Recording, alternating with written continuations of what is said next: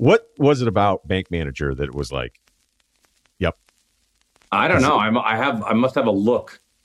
Uh, yeah, I, I play. Not anymore though. You you look too. You don't look like a bank manager anymore, which is a compliment. I look. Yeah, I look like I've robbed a bank. Uh, but I, I think I, I play dicks and bank managers, and so uh, somehow that they yeah those crossed, and you know I, I call it on screen gold. That is the great Joel McHale playing guys that nobody likes in movies. We're gonna have Was on talking some NBA Finals and where Chris Paul could rank with the other great point guards, and a big big life advice at the end. A little different this time. You'll enjoy it. It's the Ryen Russillo podcast presented by FanDuel. The road to the NBA Finals starts now, and FanDuel is the best place to get in on the action. Right now, you can check out the new and improved Quick Bets, which are back and better than ever for the NBA playoffs and FanDuel. Find what you're looking for faster and easier with more props right at your fingertips. You can check out live bets like three minute markets and exclusive live bets like quarter player props player assist combos, and more. So download the app today and bet with FanDuel, official partner of the NBA. The Ringer is committed to responsible gaming, so please visit rg-help.com to learn more about the resources and helplines available and listen to the end of the episode for additional details. Must be 21 and older. 18 plus in DC and present in select states. Gambling problem? Call 1-800-GAMBLER or visit rg-help.com. This episode of the Ryen Russillo podcast is brought to you by McDonald's. McDonald's french fries changed my life. They taught me to want. They taught me the taste of anticipation. There's no wrong way to eat a french fry from McDonald's unless you're eating my french fries. Get your favorite McDonald's fries today. Today's open of the pod. Obviously, I'm going to talk about game two, but I also want to talk about the ratings a little bit and bring in a bunch of different things here. And specifically, um, not the ratings part of it, but specifically what we're seeing here basketball wise with Phoenix that I think is important. Okay, so game two, we see it, right? We see the effort. We see Jrue Holiday picking up Chris Paul a little bit more. Simmons and I on Sunday, or I call it the Sunday pod, but the game one pod recap, like this is something we actually talked about. We were like, okay, what are the adjustments? Will they go small? We saw that again. I think it's clear Bud thinks his best chance is going small, but I don't really know how they're going to do that. Lopez, 28 minutes last night, and him having to figure out okay, my rotation's really small because they abandoned Forbes. So I don't know. We'll, we'll figure out some more of this stuff because we're talk about it a little bit later. But you see the effort from Jrue Holiday. You see the force from Giannis, right? It kind of felt like if there was a fight and then the loser got the rematch, right? So let's say it's boxing match, big boxing match, right? Whatever. Um, the guy that loses in the rematch comes out in that first round and is like really moving, bunch of floor, connecting a couple shots, crowd starting to go crazy. And you're like, look at his energy, look at all of this effort. This is awesome. Van Gundy even mentioned it because all of us on the outside are adjustment obsessed. I would warn that whenever I'm like, okay, adjustments, what adjustment specifically? If you're going to talk about a coach sucking, tell me the adjustments that he needs to make. You know, like what like because a lot of us will say it and very few of us will ever offer up hey, you should go ahead and try this. Um, you know, because I just think it's a little bit more complicated than just adjustment, adjustment, adjustment. I can talk lineups, I can talk substitutions, I can talk, hey, they're doing this and now they're doing this and they're trying all these different things. It doesn't mean, by the way, that just because there's an adjust, like sometimes there are no adjustments. I, I actually do believe that. Nobody seems to want to ever buy into that a little bit. But Van Gundy, who we all know how much I love on a broadcast, makes the great point. He goes, you know, you can talk about going under or over a screen he goes, sometimes adjustments, your effort and your attitude. And that's exactly what we saw in the first quarter effort, attitude. It wasn't, hey, we're going to drop coverage from the free throw line to the rim. Okay, now we're not going to drop. We're going to blitz on every pick and roll. Or now we're going to do this. Or this is the thing that we're hunting on our offense that we're going to look try to do. Let's let's see what happens here. Because some teams, if they think there's a really weak defender, they're like, we're just going to beat you up in three switches, even if we don't make it. To kind of like, oh, hey, this is what we're going to do, and now you're going to have to figure something else out, right? So all of these things are happening, moving around. But Van Gundy's overall point is,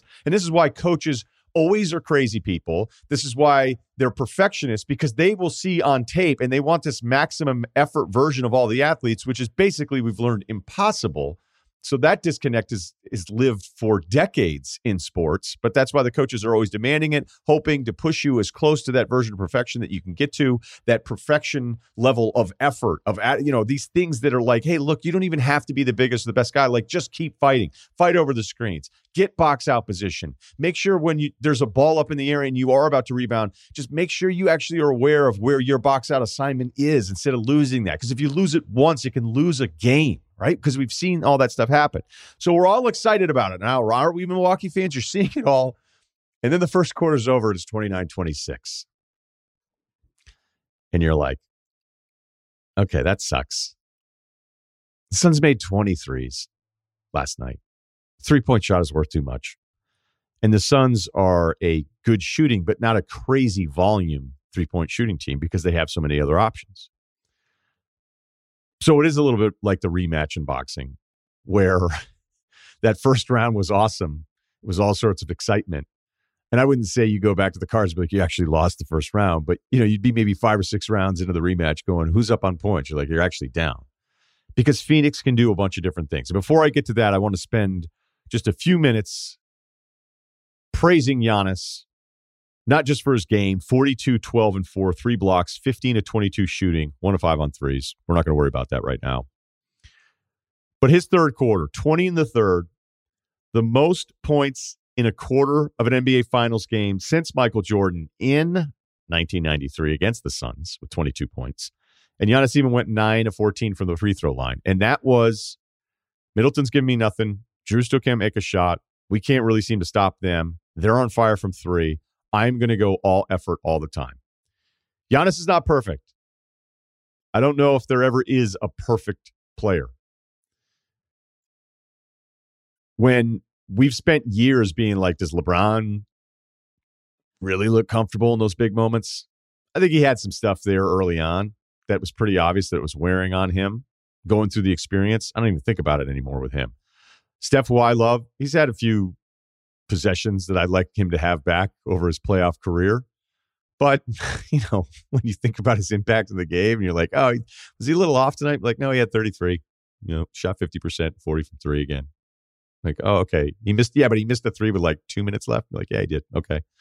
Um, Chris Paul had that Oklahoma City series where he had those, it's called two playoffs or two turnovers in that one game historically. I think the first turnover is egregious. The second one was a little, wasn't great, but it wasn't the worst thing ever. But those those stick to him. So even the best players, even the best players, Durant used to have it. They're like, oh, is he really going to put the effort into to fight? This is going back to the Thunder years. We've spent a lot of time talking about the stars and going, is he really going to be one of those guys? Is he always comfortable? I think we've done it with everybody. Whatever Giannis's limitations are, because I still I think we all understand what they are, where I'm going to never put him ahead of Durant as a player. I don't know that I'm ever going to question Giannis's effort. And it's something that I've always loved about him. And I've mentioned it before so many times where like he's a guy when Embiid is the only thing between Giannis and the rim, Giannis is going to go right at him. He didn't care. He doesn't care. His fight, his want to, all that shit that matters, the stuff I like about Chris Paul, Giannis has those things. And not saying he's a perfect offensive player. There are limitations at times, but he took over that third quarter with effort and the understanding the responsibility he has as an MVP and leader of a team in the NBA Finals. So back to the Suns. I've joked that I think those last four six minutes of a playoff game is when we really should be judging every player. like, okay, what? All right, cool. You guys made a bunch of threes. All right, you've got 25. All right, you had a ton of assists. Hey, this guy's got some rebounds. All right, you've made a few All Star teams. Hey, you were fourth in MVP voting. Maybe this is a really big deal. You got a max contract, not a big deal. But the last four or six minutes where you just can't hide anymore. Or if you are hiding, then you're hit, and now we know. But Phoenix doesn't have like, hey, let's spread them out. Maybe a three will go down, right? They don't have some big who it's like, this guy's awesome, except when we can't play him, even though he's a max guy and he has all these awards. Or, hey, it's a point guard who is going to dribble and dribble and dribble, kind of looking for himself the entire time. And then he's only going to pass when his whole thing isn't going to work out. And then the possession's so screwed up that it's up to you to figure something out with the basketball now with five seconds left in the shot clock. Phoenix is the opposite of all of those things. Chris Paul, high pick and roll. All right, what are you going to do? You're going to double it? You're done because I'm going to throw it to somebody else because I'm Chris Paul. You're going to switch it? All right, I'm probably going to dribble past this guy. All right, you're not going to switch it, but now I have a weird angle where you're running me off the three point line, which I don't even care about, even though I can hit him. And then I'm going to run you into the mid range, which most people are not equipped to defend. All right. Oh, you want to really force the issue and try to get the ball out of Chris Paul's hands? All right. Well, Booker's going to bring the ball up and he's going to initiate the offense because all the years the Suns didn't have a point guard and Booker had to do these things. Okay. You think Bridges just sits in the corner and is a corner three guy like PJ Tucker with Houston, where it's like, don't move from this spot ever?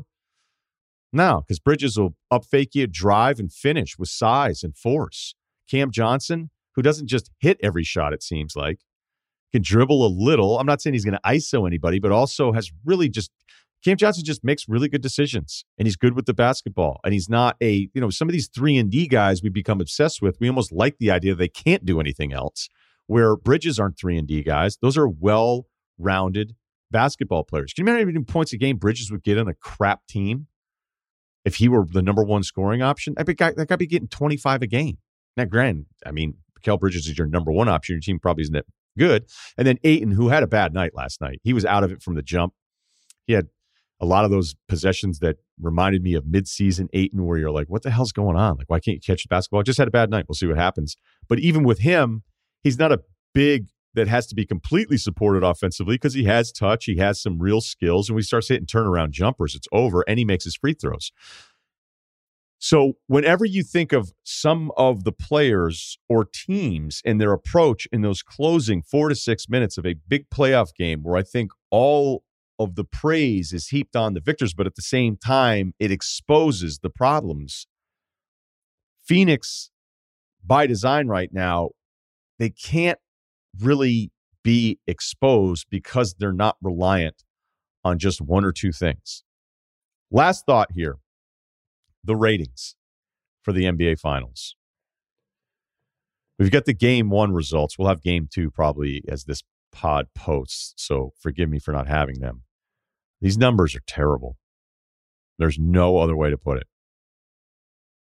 We all know how much I like the NBA, but I'm not going to sit here and be like, well, actually, you know, because look, people, there's nothing more creative. And again, this is a little inside baseball for you, but is inside baseball a term that's going to phase out at some point? because I don't even like as I just said it out loud. But I don't think most people care about ratings. But when I share this with you, the ratings for game one, Suns Bucks, 8.5 million.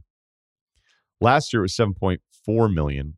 Lakers Heat game one. So you're like, oh, okay, that's up, which is what ratings people are going to tell you. Like, hey, we're up. No, you're not. Let's go back four years. The 2017 game one viewership number was 18.74 million. So that means 10 million less viewers for game one of the NBA Finals in just four years. I don't have an answer for you. If I did, I'd be making more money. Yes, it was Warriors Cavs part three. Yes, it's LeBron. Yes, it's Durant. Yes, it's Steph. And a little Clay for Ceruti. 2018, that number went from 18.7 million to 17.6 million. So, you know, you're in the ballpark.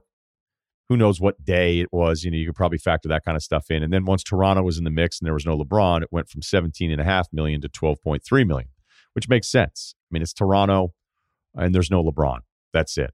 I know there's a lot of other points that are brought up, a lot of stuff that's debated. Hey, is it part of the social stuff? Whatever it is. I mean, people that are turned off from the NBA because of social justice messages throughout a game, uh, the number's not 10 million people. It's not zero, but it's not 10 million people, and I, it's there's no way that that's the overwhelming factor here.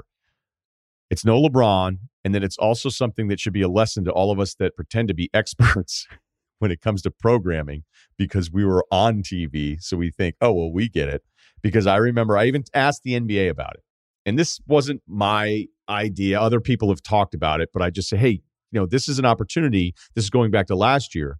Do you think this could maybe forever impact the NBA calendar where you run your finals through August? You own that dead period where we had all these basketball tournaments and everybody's trying to figure out a way to capitalize on this empty sports period of the last two weeks of July because we were seeing it with all this different programming. And then that way you punt on the fall and then you start the NBA season Christmas and you're away from college football.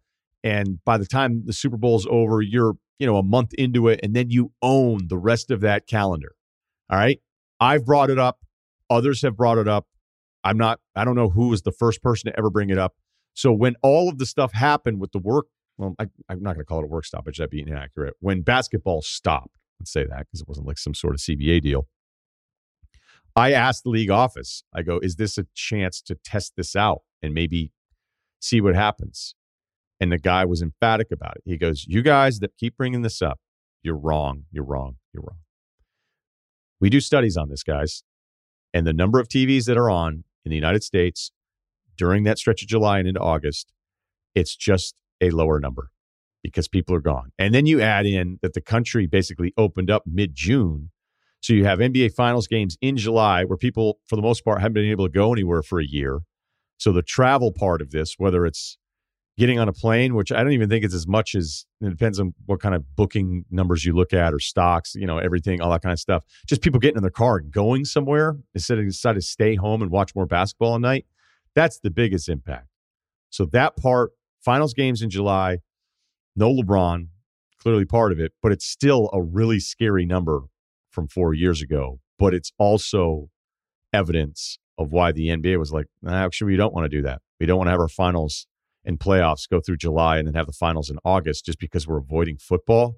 The number of TVs on in homes, based on our studies, is a significantly lower number because people have lives and people go places during those two months. And that's not when we want to have our best basketball on.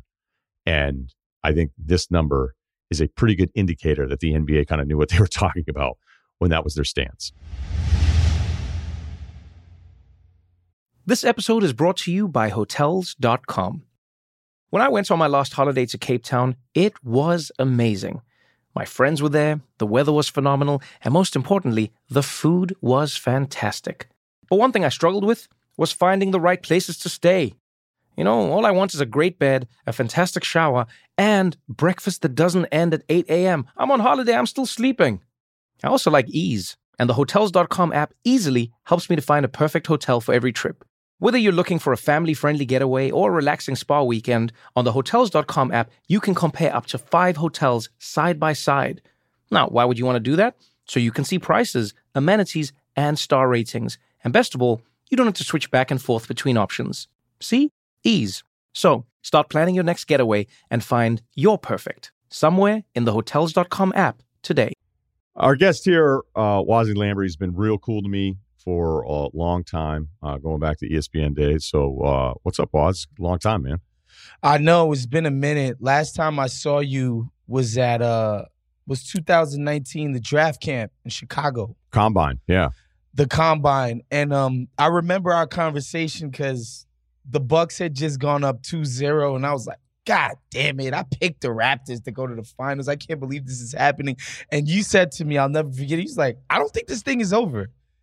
And of course, the Raptors come back and win the series, but I'll never forget that. You're like, I don't think the series is over. It was one of those funny things. I'll never forget that because I was bummed because people were killing me on the internet. Like, yeah, you thought the Raptors were going to do it. And then Russillo restored my confidence in my pick, and I ultimately ended up being right. I took a victory lap on that too, but I didn't tell people about the humility I felt after going down 0 2 hey, look, it's a tough business. I mean, it's not that hard. We get to talk sports and it's not that bad, but like when you get stuff wrong, that Raptors thing, and Ceruti remembers this, but I had picked the Raptors to come out of the East before the season started. And honestly, Same. I didn't even give myself a ton of credit for it because I was just trying to do something a little different. I was just trying yeah. to do something a little different. And sometimes it works and sometimes you look like a fool. So I was still sticking to it there. But I remember I actually even went on, I went on first take and it's when they had had remember how the Philly series was weird and there were blowouts and then yep. whoever won in the blowout they're like all right this thing's over. And it was just one of those weird spots on first take. I was like look I just think you guys are wrong. Like I think Toronto's still the best team in the East but we'll see what happens. And then it was just like, wait, did I get that one right? And it, it was, you know, look, for all the shit you take when you get something wrong, it feels good when you get something right. But yeah, I just like that Raptors team. I just felt like they had Me so many too. scores. They had so many scores. I think it's a kind of a nice little preview into the, the Suns in a way. If you're a GM, not that it's easy to do, but if you can find a way to always have five guys that can kind of beat you with a shot or a little bit more and get you something off the dribble, even a couple dribbles, it really changes how you're defended. Five guys that can score, and that's what Toronto had.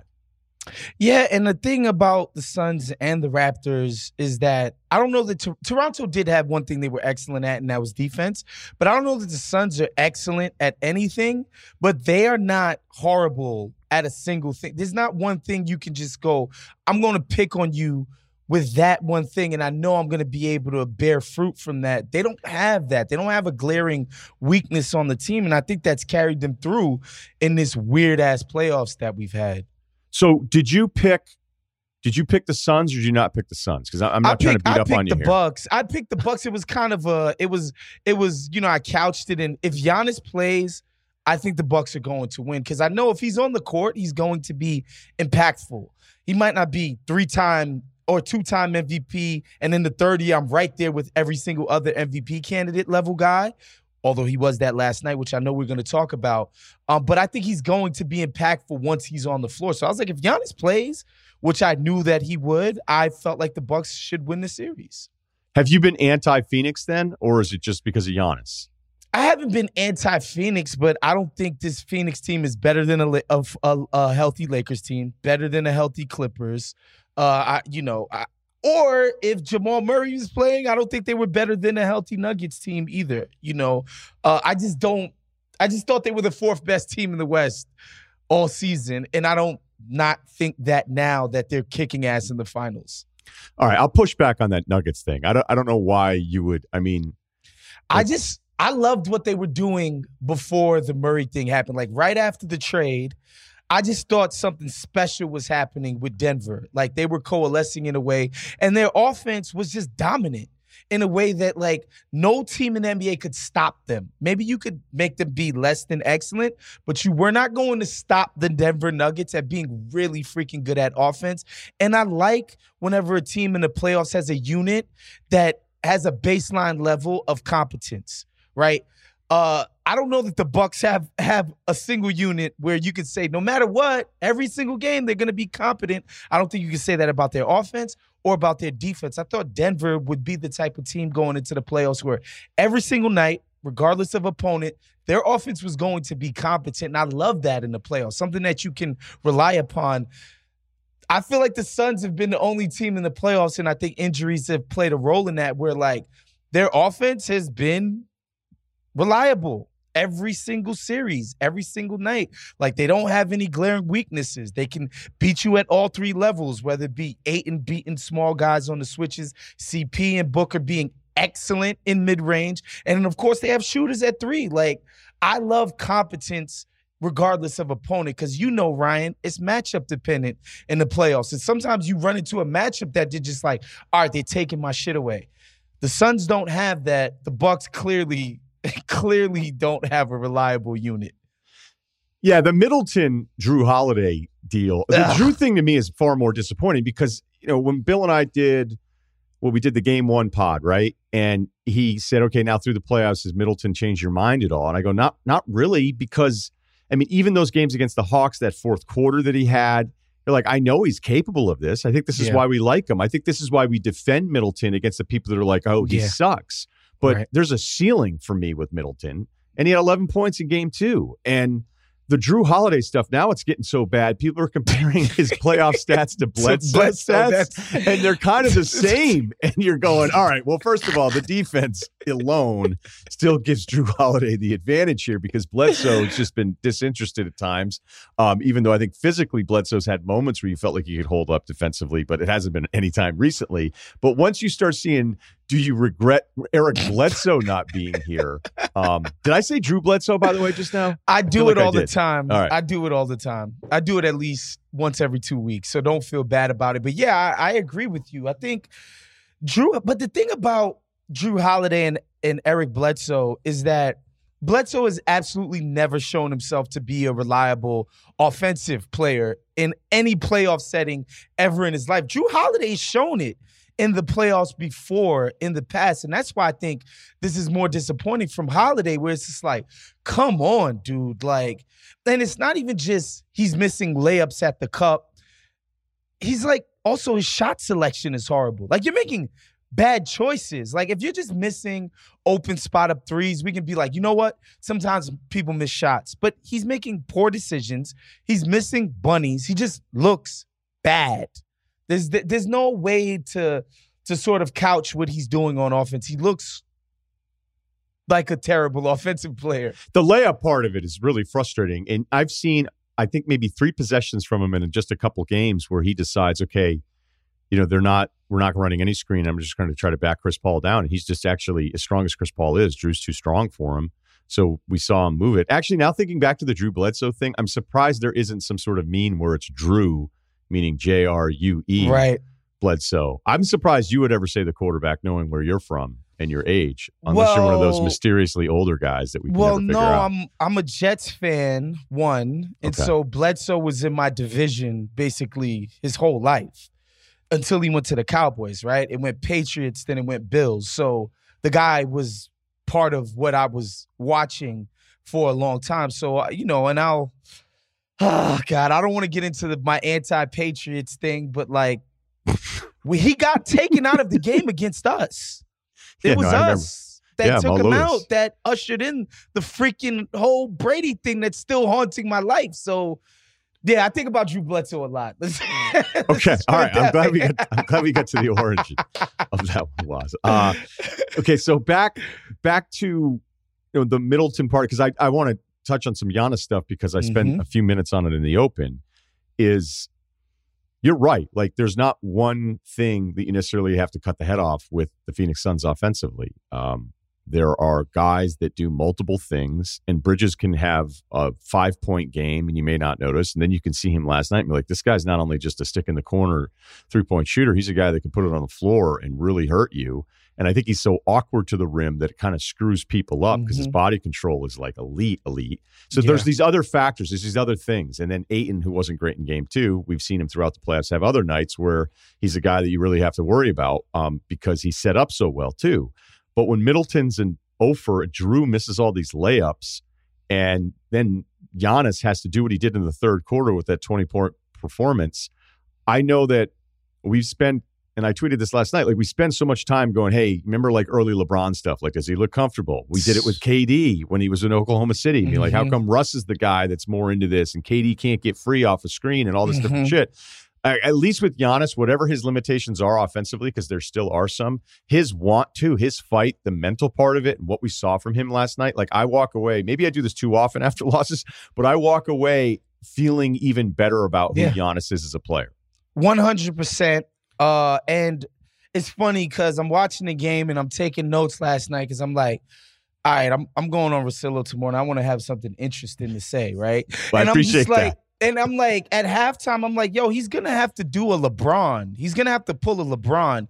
And the thought that came to my mind was last year's championship was the worst LeBron has played in a championship win before. Like, and he won the MVP is what I'm saying. Like LeBron has never played like, all right, I'm pretty good, and my team still wins the championship, right? It's basically been I've been insanely good, and we won the championship. And I'm like, that's kind of what Giannis has to do. At halftime, I'm thinking this, and then he comes out and he does that third quarter, and I'm like, Eureka! He this is what he has to do, and it's still not enough, right? Like it's still not enough because the guys around him, one aren't stepping up to the challenge. But two, Ryen, what I think, and you know, we're gonna get into the Bud component of this. I just think Milwaukee as a team isn't getting everything out of what they have in the way that the Suns are. The Suns have Milwaukee, comp- and that might be just by virtue of Milwaukee being easily scoutable. The Suns have everything Milwaukee wants to do scouted, whether it be like on the switches, that quick lob to Ayton. Um, you know, when they do the th- there were times where they were doing the hard double on Chris Paul, and Chris Paul was getting it out super quick to the right person immediately. Like they just know exactly what Milwaukee wants to do. They know when they want to overhelp and just hit a guy for a wide open corner three, which they were 10 of 17 on last night. Like, I, I don't know what you're doing in defense that like all right, what we want is open corner threes for the Phoenix Suns, but fine. Y'all decided that rim attacks were part of it. But yeah, like Giannis can be as great as he wants, just as a team, they're just not getting it done. I feel like the Suns optimize every single possession for what the best possible outcome could be. When Jrue Holiday is taking step back 19, 19 footer long twos with 19 seconds left on the clock. That's a team that's not optimizing every single possession. And so when you add into the fact that like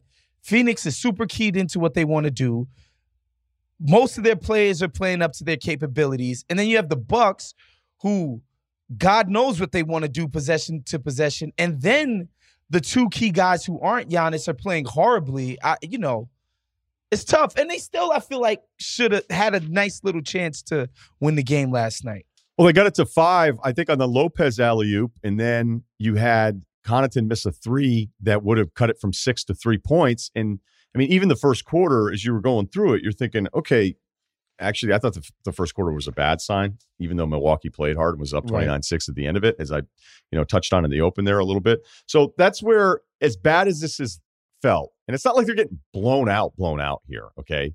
Um, the Suns in four guy, I think, has led to the Suns in four chant in a way. Now everybody wants it to happen again because everybody likes Suns in four guy, which is one of the rare times you ever see an arena fight where everybody seems to be okay with one of the guys.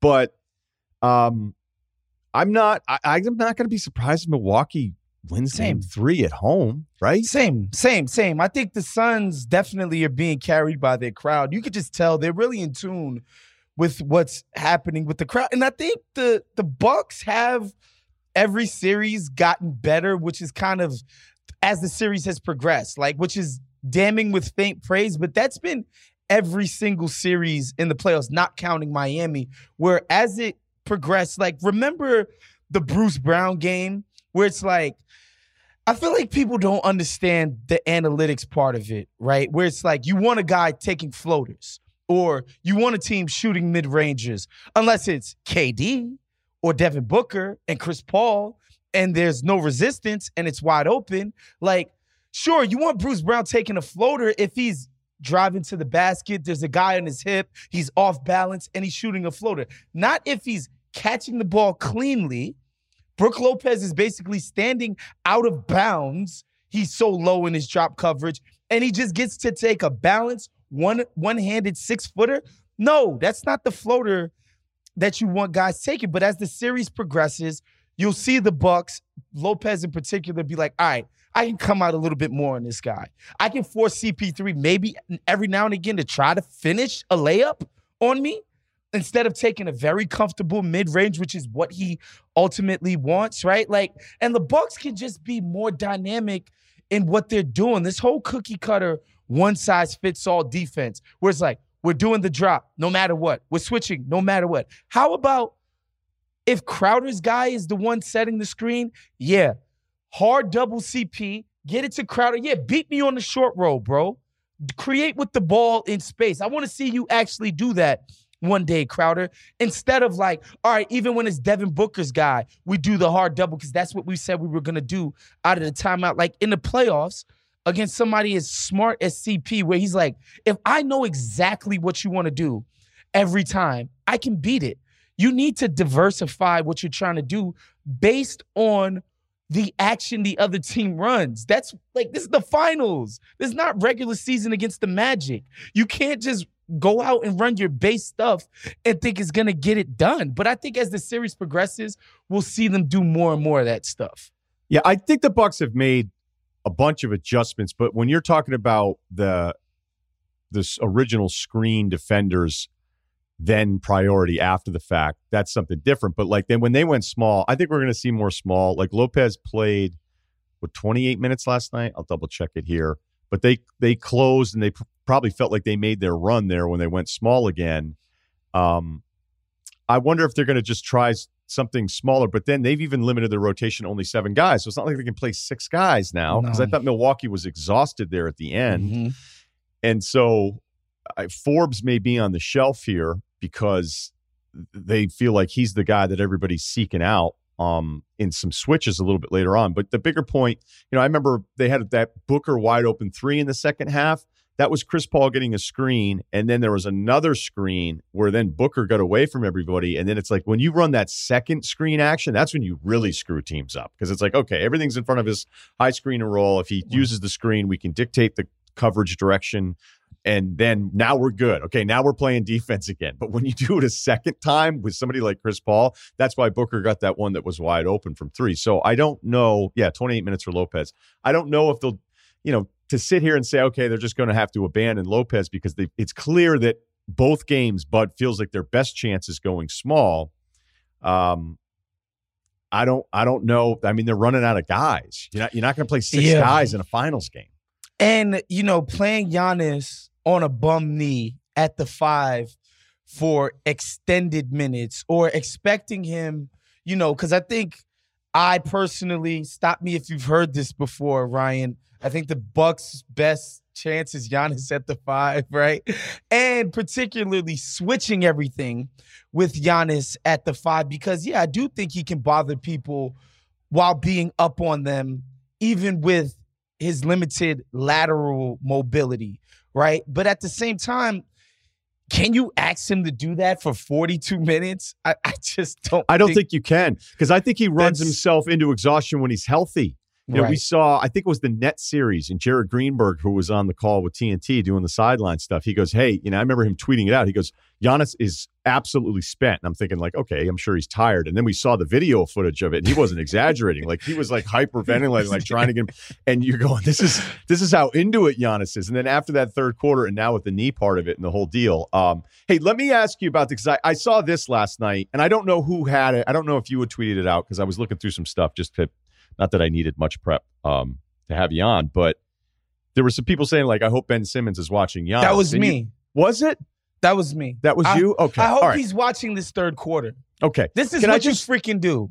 Can I just push back on that a little bit? That like, there's Mhm. no Embiid in the way for Giannis, so it's there's a little different. Like, I know it's not cool to be fair to Ben Simmons Sure. right now, but that's a little different. So I guess it I- was your tweet. and It was my but, prep. But that's not.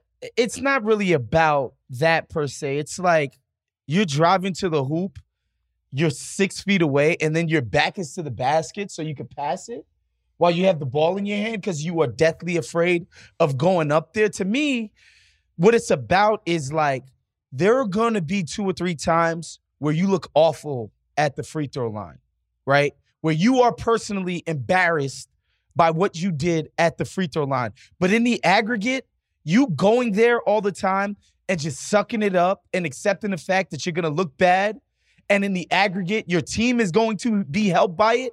That's the message that you should be getting from Giannis. It's like no matter how terrible I look up here, I got a whole stadium of people doing a damn countdown clock on me, all of that.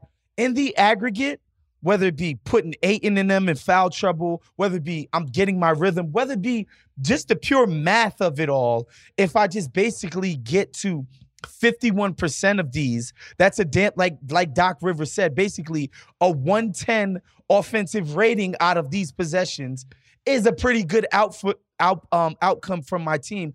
In the aggregate, that helps and it matters. And Giannis is so obviously in tune with that, whereas our other guy isn't. And Not even naming him now. Ben Simmons, our other guy. That's the point that I was trying to illustrate. It's just a mentality of like, this is good for my team. Okay. Me at the All free right. throw line is good for my team. And Giannis made his free throws in the third quarter. For the most part too. Okay, let me uh let me finish up the last few minutes because I think this is a bigger picture thing here. Uh were you a Chris Paul guy or is a New York City guy? I don't know about you guys sometimes. You don't really appreciate it unless it's yours. no, I so it's it's two things going with Chris Paul. One is And by the way, just to interrupt, Boston is just as guilty as the same thing. It's Of not like course, Boston of loves a bunch of guys that aren't from Boston. So go ahead. Of course. I think that it's twofold with Chris Paul. One, the obvious part to get out the way. He's so obviously been excellent. Like this isn't a question, right? Like Okay. Uh-oh, though. Uh-oh. I'm worried it's now. Empirically true. But no, the second part is like I tend to gravitate towards the guys that barbershop Twitter is against.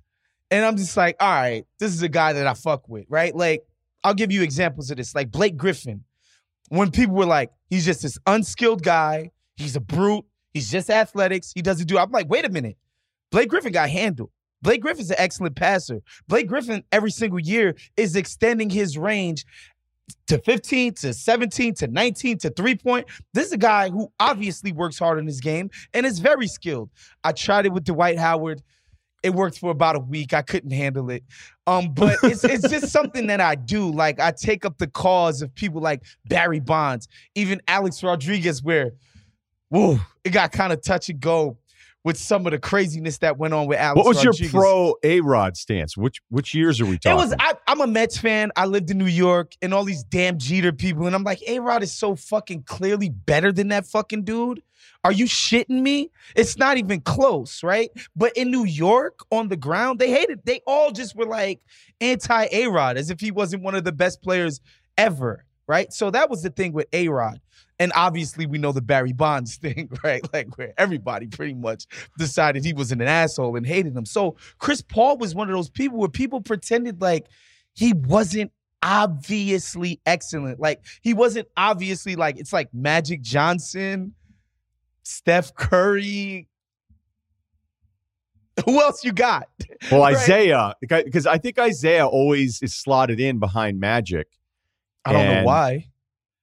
I mean, I, think know Is- why. I think Isaiah is actually historically pretty underrated. But when I when I if Chris Paul gets this one, like if I say this out loud and be like, is it a certainty that Chris Paul's career is behind Isaiah Thomas's? It isn't. I mean, Isaiah's got the no. he's going to have the extra ring unless Chris Paul gets another one. But statistically and longevity wise, because Isaiah was done at such an early age, but I still think I defend Isaiah more historically. And then Stockton never gets taken seriously. I, I take Stockton very seriously. He's never like if you see a top five with him, you're I'm more surprised. And I'm not like knocking Stockton or anything. I'm probably a little dismissive of it if I've already talked about Chris Paul before I've talked about Stockton. I mean, that feels kind of historically wrong. But I guess that sometimes I'm just going to say, hey, look, I've watched all the guys. I like this guy better. I thought he was better. That's it. Yeah. I'm sorry. Like, there's not much else I can do. And then when we take it out to the point guard thing, like, what are you supposed to do with Steph? Because if you're really saying it, then Steph's probably two behind Magic and ahead of all the Yeah. guys we just named. If we're actually saying point guard, even Yes. though it feels like point guard is just different now. And then you'd go like, okay, well, now what would I do with Harden? You know, so that's that's, That's the, a- the point guard part question. of it is going to be really weird historically when we we move it out a few more years from the, whatever we're watching right now.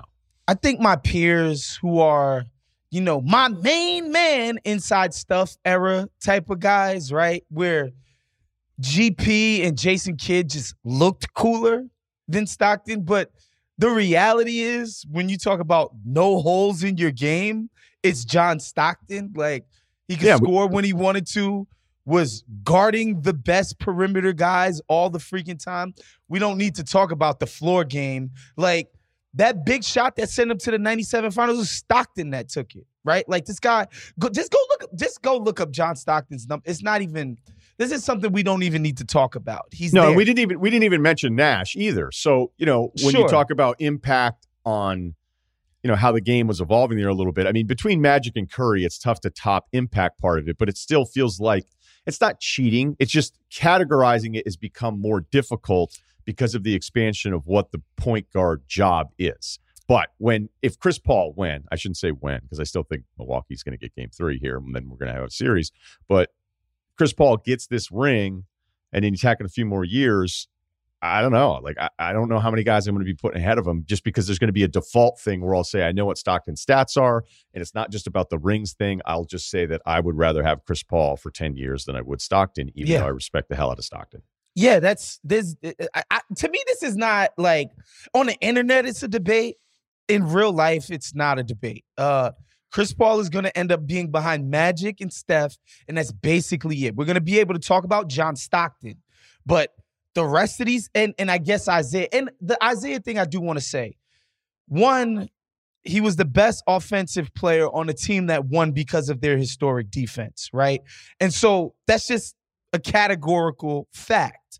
Okay, so that's just what it is. Y'all could do with that what you guys want to do with that. And two, I'll say this: it's not like he wasn't capable of doing what guys today do. Is he did what he was asked to do. So I think that's how we have to contextualize his career. It's obvious watching him that could shoot the three, could shoot the mid range, was taking guys to the rack. Nobody could stay in front of him.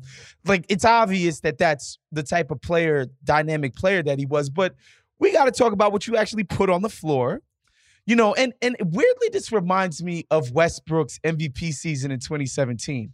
It's like, and Isaiah's sort of the other side of that coin. It's like Westbrook, like you can say what you want about the stats, but he did the work. right? Like he's that coworker who who got who racked up trillions of hours of OT. So he deserves to get paid for it, right? Like he he did the work out on the floor. Like it happened. So we got to give it to him for the work that he did. You could say like, all right, he was kind of doing the try hard thing. He was trying to impress the bosses in a weird way. You can say whatever you want to say, but the work got yeah. done, you know? And I think Isaiah the work didn't get done, but you could say he wasn't asked to do it. He didn't put the actual stats, the actual things that we could tangibly hold on to on the floor. You know, so you can do your eye test thing, you can do your leadership thing, you can do your he bridged the gap between he made he invented the modern point guard as far as how he handled it and all of that kind of stuff. But, you know, at the same time, like guys like Stockton, guys like Chris Paul, they put the they put the work in on the floor. Like we can people that aren't going to be able to say that they watch this stuff in real time are going to be able to pick up a piece of paper and say, "Well, hold on now. Did did he actually do all of this stuff?" Yeah, the Isaiah yeah. numbers historically aren't going to hold up, especially when you're talking about generational type stuff, but it was a defensive first team that was big guys trying to protect a smaller guy that ended up getting beat up so much his career was cut short. But if you watch his playoff runs there for about 5 years, Isaiah was doing stuff in a league that no one was right. doing for a guy like him, and that's yeah. why I'll always defend him. But yeah, when when it's all said and done, if Chris Paul gets a championship here, it's it's going to be interesting to see how big that jump is. And like I always remind us all the time, historically we're really bad in the moment because in the moment, yeah. all of a sudden it's going to be Chris Paul's the second best point guard, he's the third best point guard, depending on what people do with Steph and all that kind of stuff.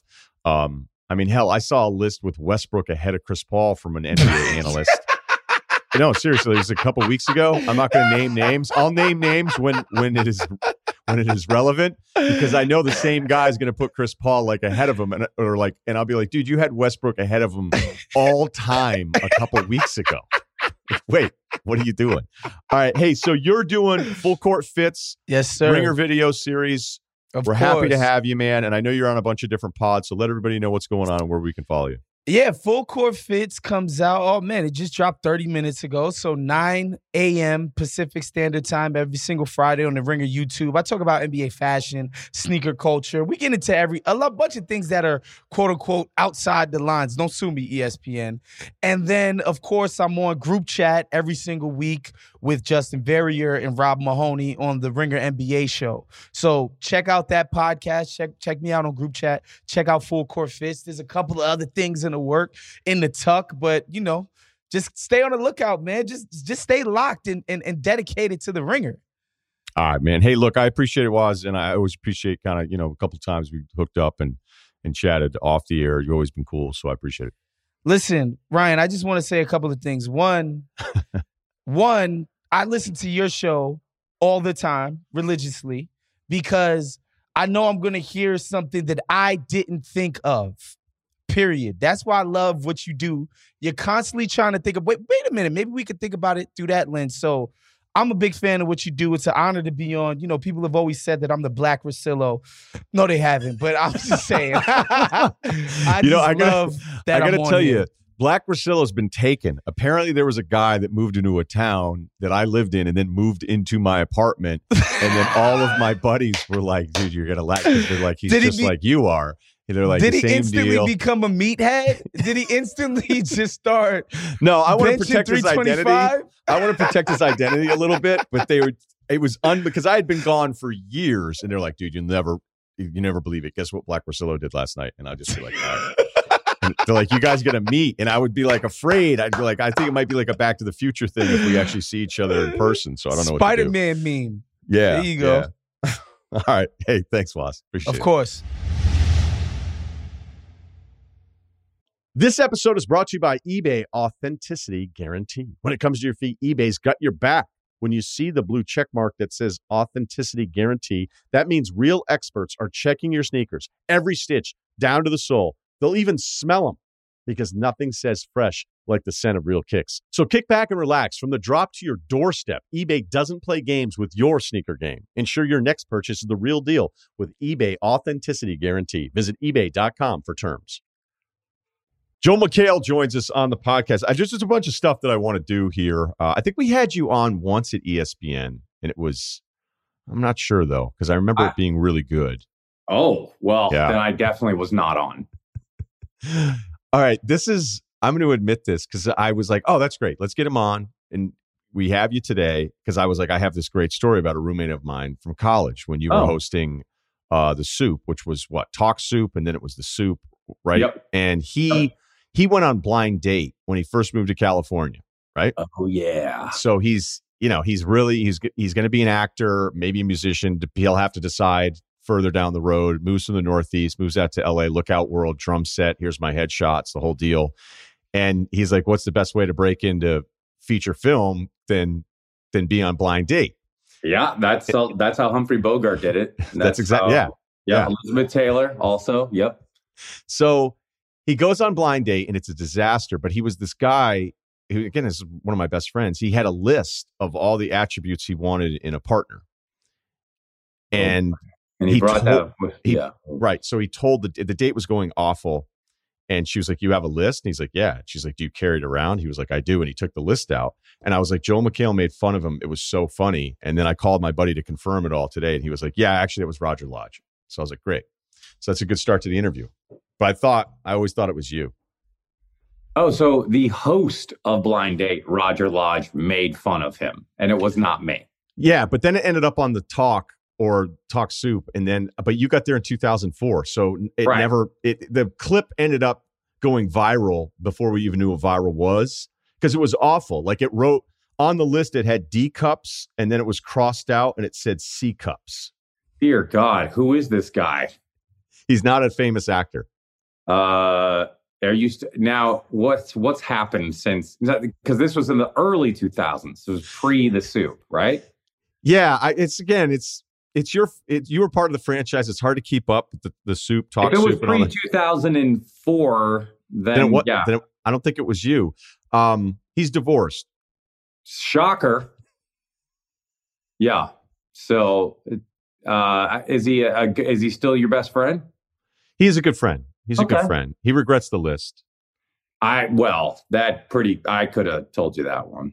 But, See, I don't yeah. know. Yeah, this the bad. This is a bad start to the interview. So I, I, I think it's great. It's way better than like, hey, just catching up. What are you up to, buddy? Uh, that's way better. I, I like, hey, I thought this clip was on your show, but it wasn't. Yeah, because for years we were like, remember when McHale crushed you? And we're like, yeah. And then everybody just repeated it for so many years. And then finally somebody called him today, me. And I was like, hey, what happened? He goes, Lodge made fun of me. He's like, and then it ended up on the soup. He goes, it's before Joel McHale. He's like, Joel McHale and I are cool. So I guess I'll just end the segment that way by saying, you guys Okay. are fine. So don't worry about it. Uh, you- Aisha Tyler probably did it because she she uh, she did it in the late '90s to 2002. that's probably when it was. Yeah. And she's great. Um, All right. Let me ask you this. You've done a million different things. And Yes. I, I'd have- I agree to everything, like Frogger, all the time in my career. But when you got started, I, I can imagine like each step of the way, people kept telling you what you were and what you weren't. What's that process like for a, a younger person who's trying to break into a brutal industry? Uh, yeah, well, yes, it is a brutal industry, especially to break into. It is a great industry, and believe me, I love it, and I am very can't believe my good fortune that I get to work in the entertainment business uh, because it can be glorious and wonderful, and and everyone's like, it's all cutthroat. I'm like, seems like a lot of businesses, but uh, you get reject. I mean, at least me, I was rejected a lot, and you kind of you either kind of fold and go, I am tired of that rejection, which I know that happened to a lot of very talented people that I know early on. And then there are other people, and I'm in this category where the more people tell me no, the more I try to swim upstream. to varying degrees, whether that's a smart thing or not, I'm not sure because sometimes it was for uh, ill-begotten jobs. But uh, I, yeah, you you learn a lot about yourself with people telling you no over and over again. So, uh, like when I did the when I got the soup, which at that point was called the What the Awards which didn't make any sense at all because it was what the, and then there was a blank, and then it said awards. And people would literally go, wait, what is it called? And it's not great when you name a television show uh, something that people don't really understand. So it was going to be like the What the Hell Awards, the What the Fuck Awards, the What the Heck Awards. And so uh, at that point, then I started asking a few of my actor friends, I was like, would you guys do this? It's kind of the talk soup. And everyone was like, no way, dude nope, wouldn't do it. And I was like, okay, I'm doing it. And um, that's how it's slow. And it wasn't like the soup was a hit at all for like a year and a half. And then it still wasn't a, you know, it wasn't the Kardashians. It wasn't, uh, you know, it wasn't that because uh, the Kardashians we started around the same time, but uh, and obviously, and that's why I'm a billionaire. But um, but yeah. So anyway, that is what it's like. And when you get the job, you're like, yes, of course I should. In my mind, I was like, I'm very qualified for these jobs. And they're so lucky that they get to have me because uh, I was trying so hard. I was like, yeah, I can do this. When someone gives me a shot, I'm going to do it. That does sound overly confident, but there was this time when, you know, I wasn't working a lot but when I got a chance, it was so kind of thirst quenching and spirit lifting. I'm like, I got a job. And then it flipped where I was working so much I could barely sleep. Uh, so I was like, oh, that dream came true. And now I'm going to crash my car because I'm falling asleep. Uh, yeah. Anyway, that was a very long answer I gave Ryen. Yeah, but it was thorough, and we like uh, we like guests that are. Yeah, I guess it's better it. than when you have a person who goes, "Yeah, yeah." Yep. It was it was tough. Yeah, we had one of those recently. It was a, it was a quicker interview than we thought. Um, like interviewing, uh, what? Like I, I, I always equated to like Major League Baseball players when the person's like, "Hey, you came out here, you threw this, uh, that. It sounded like pretty. How'd you feel about the game? Good. We played well." Yeah, okay. that college athletes, and look, they're younger, and as you get older, you know, you don't realize it, and then you start thinking about yourself in college, and you go, like, what would you have done? You know, would you have sat yeah. down there and you know, given these amazing in-depth answers like Scorsese right. being asked, you know what I mean? So we'd have guys on after a big win and they're so scared. That's the thing that I hate about interviews with sports is that athletes in general are so scared to say the wrong thing because we're such assholes on the other side of it. It's like, wait a minute, you said this, but does that mean you are actually dismissing right. this, this, and this? And you're like, okay, I can't really win, so I'll be short. But I think the PR part of it and the coaching of it has eliminated so much of the personality with younger athletes. Did that happen to you a lot as a walk on? Oh, no one wanted to interview me as a walk on. Uh, there wasn't like, let's go to the bottom of the depth chart and see what uh, what this this hacky walk on who's going to probably quit tomorrow ha- thinks the team is doing this week. How are they going to do against Stanford? That never came up. But you, so you were a walk on though. For those that don't know, two years at Washington. So like basically yeah. that means you're a tackling dummy. Um, yes. And most people do, to want to talk about quitting acting. Most people would quit that job. But were you like the cool walk on that guys loved having around? Uh, I none of the walk ons got a lot of respect, uh, which made us try harder, uh, which was good.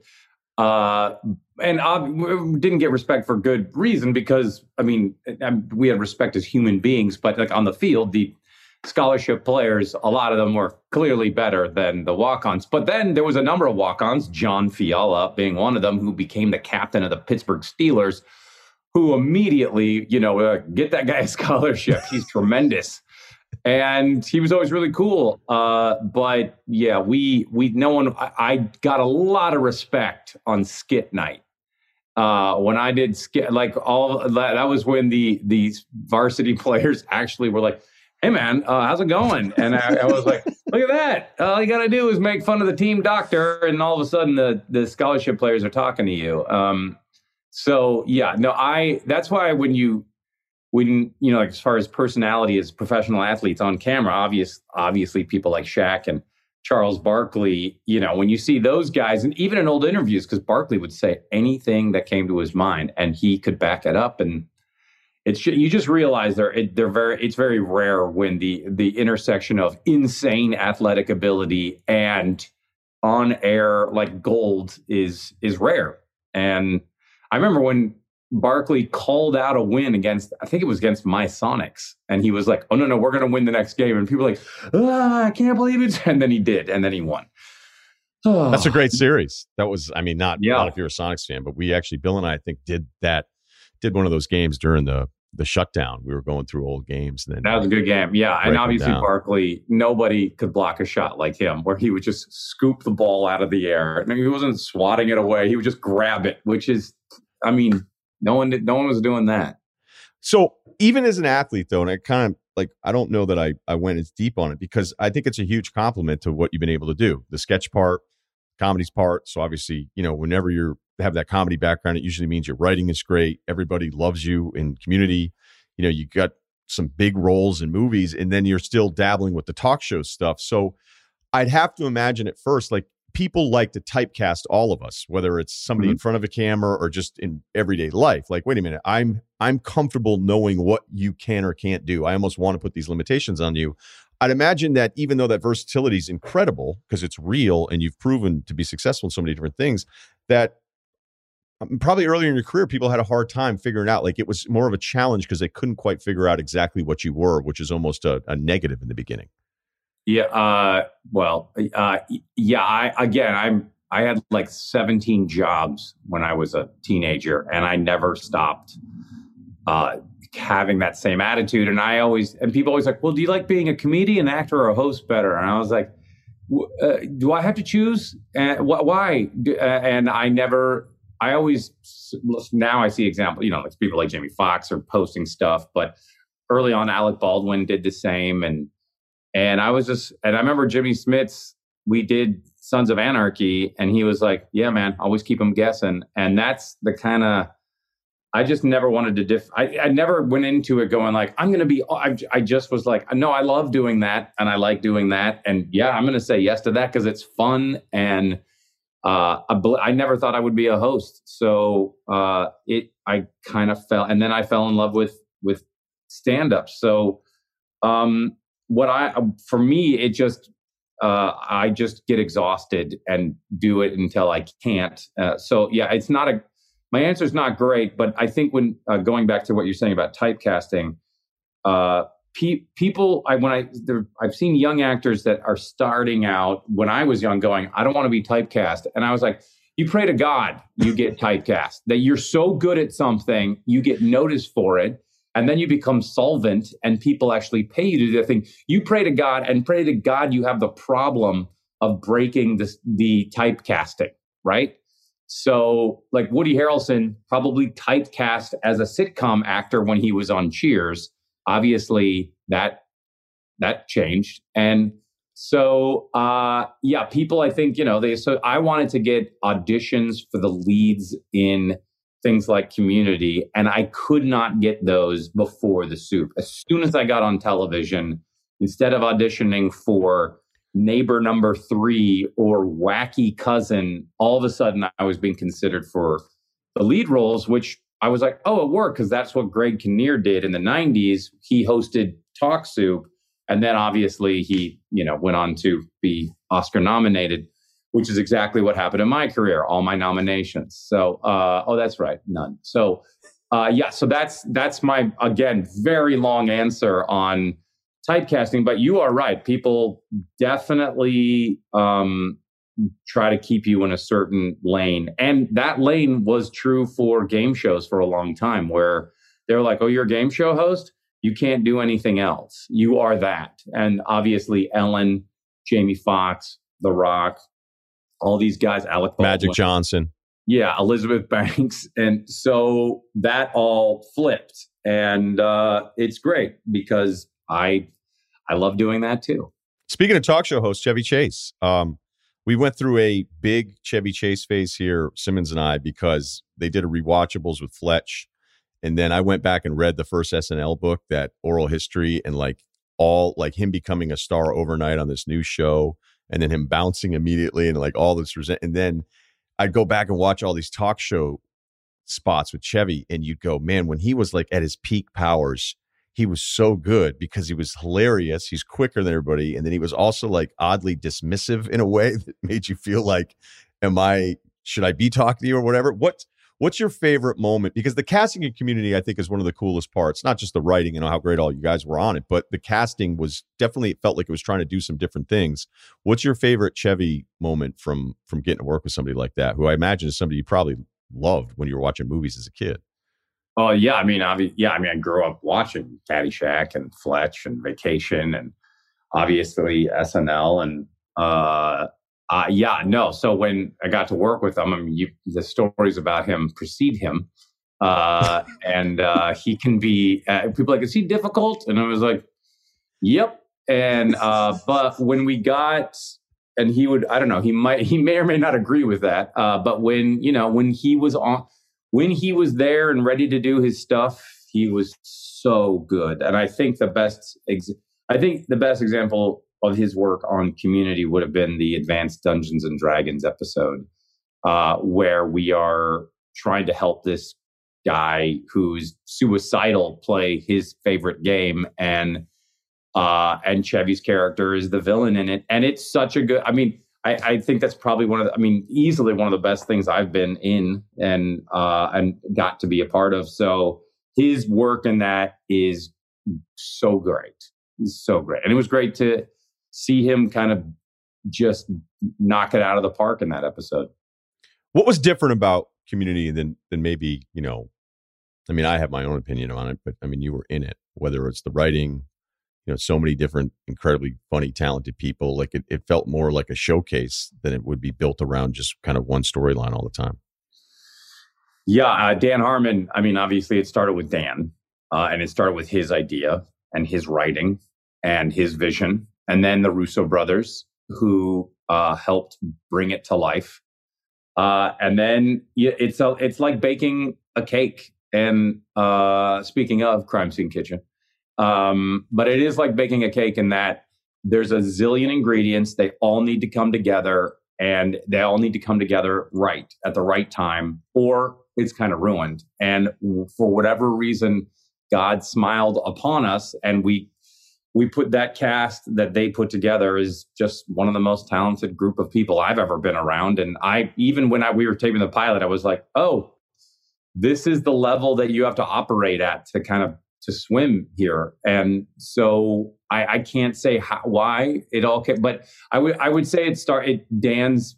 You know, like he he want he pushed it every episode in the best way, and that's probably why because it was so creative. And he his premise of that everybody is screwed up and everyone loves each other is really you know everyone's broken but everyone wants to love each other so that that i think that that really that was the jumping off point crime scene kitchen uh, which is on fox i'm yes. wondering how much uh, your csi roles helped you with crime oh scene a lot kitchen. yeah definitely um, caruso uh, and i definitely uh, talk a lot about baked goods and the mystery of what you're going to bake and the teams. Yeah. So thank you, David. Big shout out to David Caruso there. Uh, and for, I mean, obviously CSI Miami, as you're referring to, which I a pretty incredible guest star as a bank manager, my second bank manager, I'll let you know.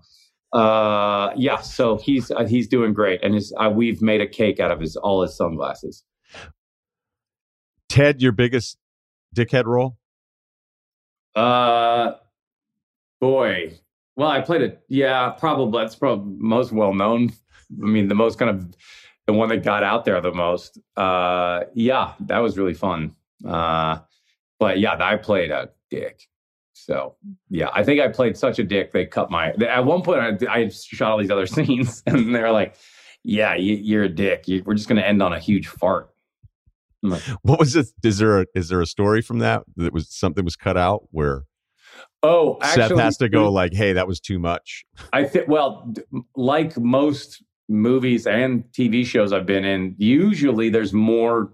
You know, there's more there, and then in the edit, they they put it together, going like, you know, this thing has to be two hours or under two hours, and you don't necessarily need the rest of this story, and it, it makes usually makes the movie better.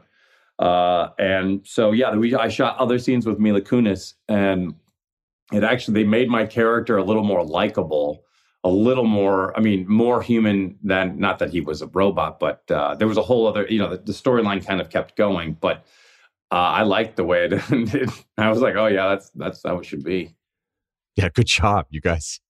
You guys, you guys knew what you were doing. I I didn't do it. No, that was that's Seth MacFarlane's genius. no, no, I I get it. You know what I kind of miss, which I always thought with the DVD commentary. I don't think there's going to be a pivot back towards DVDs anytime Mm-hmm. soon, just because of the director's commentary. And even though it was an option, I'm not sure how many people went back and listened to it. But when that Ben Affleck Armageddon one came out, you remember that one? Where I I remember that movie, but I did not listen to the commentary. Affleck was like, I went to Bay and said, why would it be easier to train miners to be astronauts than just train astronauts to be miners? And he'd be like, shut the fuck up, Ben. Shut the fu-" So Ben was doing this. During like- it, He's doing his commentary on the DVD. I mean, whatever. The clip is out there if you ever look at it. that's it- outstanding. I thought it'd be funny for somebody like you who's really good at it to just maybe you could bring back DVD director commentary and you start doing commentary that never happened. You just start doing it on DVDs. Like, yeah, I think it's a good idea. Uh, I'll just be like, I'll be Ashton Kutcher in. Yeah, I guess he already did that. I, he did a lot of them, but no, we did it all for Community, and it was uh, we had a great time. I love doing them. Is that your favorite moment then in your career? Like just I know the DVD sounds commentary part. Uh, no, no community. Uh, it uh, it look that was that was six really wonderful, crazy years that I will go. Hey, I did a thing that worked, and uh, I'm very proud of it. Um, I've done other things that I'm very proud of as well. It's very weird because I didn't talk about community. I mean, community ended in 2015, and it didn't. Nothing really happened with it, and then I mean, it was on. It was always streaming. It's it was streamed on Hulu, and then between the pandemic and Netflix, all of a sudden it just came back. Uh, or the it was the it was a, a rediscovery of the show, which was it's a complete surprise. So I've been I've talked more about Community in the last year than I than the last six easily. Yeah, that's weird how that happened because it, it happened with a few shows, and I would say Community was the show where you felt like on social media when everything was really shut down, it Yeah. was this whole new audience, which is you know yeah, whole yeah. I get like teenagers coming up to me now, which is I was like, you were bar- you were barely uh, sentient sentient at that point. So, and I think also you know Dan's Rick and Morty really you know has obviously become a, a worldwide phenomenon. Uh, Donald Glover, his career has really tanked. Uh, but you know, yeah. those What things- happened to him? I don't know. I think he I think he does infomercials. That's probably what he does. Uh, Yeah. but I did a podcast once, and I was in the studios up in Burbank when Rick and Morty were upstairs, not the actual cartoon characters. And I, I kind of wanted like I didn't get it. My brother, younger, had the T-shirt, and he was like, looked at me. He's like, "You don't watch it?" And I'm thinking like, why would I watch that stuff? Like, I get it. Like, oh, I'm cool. I'm watching a cartoon, and I have a shirt and all this stuff. And then one episode in, I was like, this is scary. How brilliant this is. Yeah. It uh yeah, it really shows you Dan's Dan's brain unleashed is pretty great.